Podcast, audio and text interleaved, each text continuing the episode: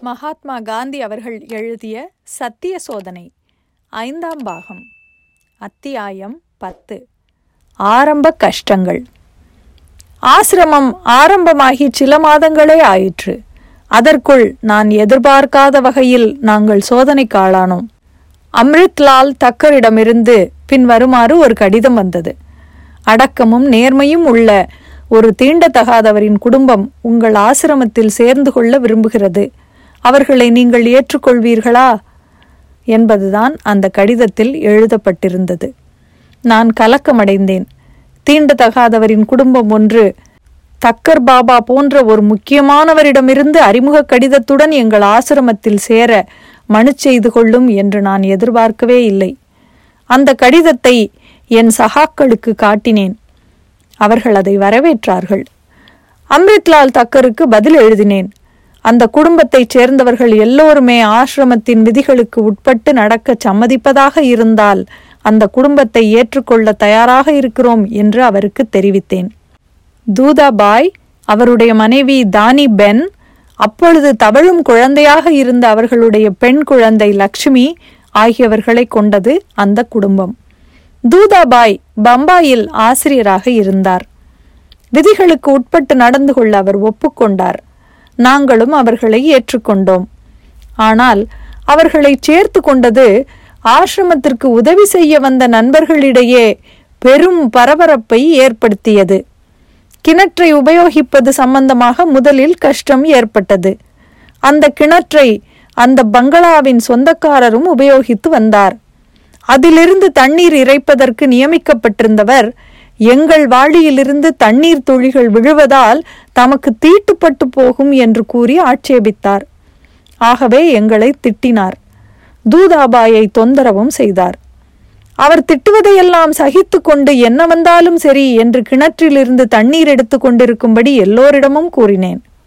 தாம் திட்டினாலும் நாங்கள் திருப்பி திட்டுவதில்லை என்பதை கண்டதும் அவருக்கே வெட்கமாய் போய்விட்டது. எங்களுக்கு தொந்தரவு கொடுப்பதை விட்டுவிட்டார். என்றாலும் எங்களுக்கு கிடைத்து கொண்டிருந்த உதவியெல்லாம் நின்றுவிட்டன.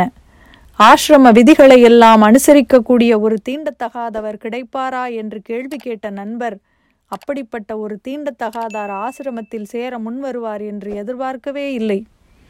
பண உதவியெல்லாம் நிறுத்திவிட்டதோடு எங்களை சமூகத்தில் இருந்து விலக்கி வைக்கவும் யோசிக்கிறார்கள் என்றும் வதந்திகள் கிளம்பின. இவைகளினால் நாங்கள் கலக்கமடைந்தோம். நாம் விலக்கி வைக்கப்பட்டு சாதாரண வசதிகளெல்லாம் மறுக்கப்பட்டாலும் அகமதாபாத்தை விட்டு நாம் போய்விடக்கூடாது என்று என் சகாக்களுக்கு கூறினேன்.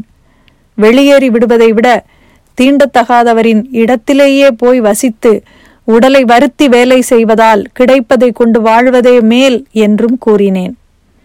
நம்மிடம் பணம் இல்லை அடுத்த மாத செலவுக்கு நம்மிடம் ஒன்றும் கிடையாது என்று ஒரு நாள் மகன்லால் காந்தி எனக்கு அறிவித்து விட்டார்.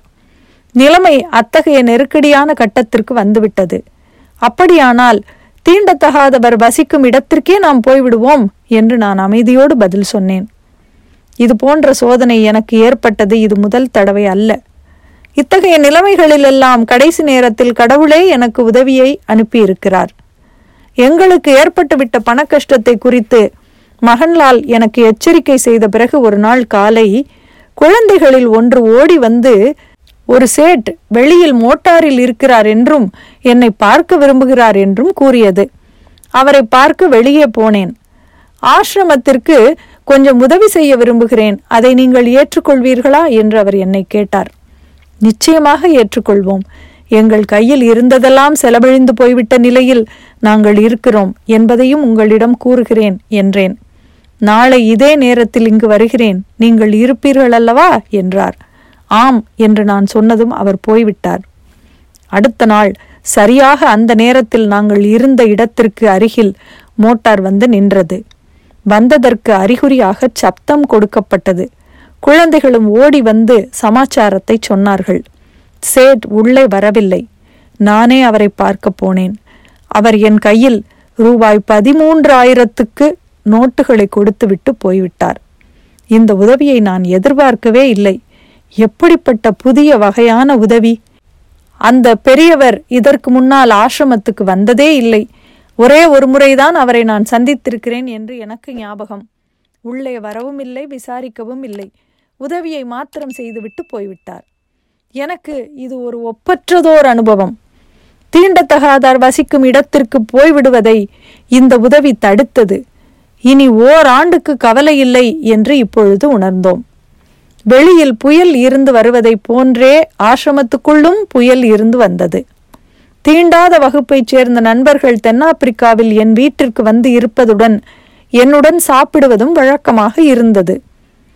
இருந்தும் இங்கே ஆசிரமத்தில் தீண்டத்தகாத நண்பர்களை சேர்த்து கொண்டது என் மனைவிக்கும் மற்ற பெண்களுக்கும் அவ்வளவாக பிடிக்கவில்லை.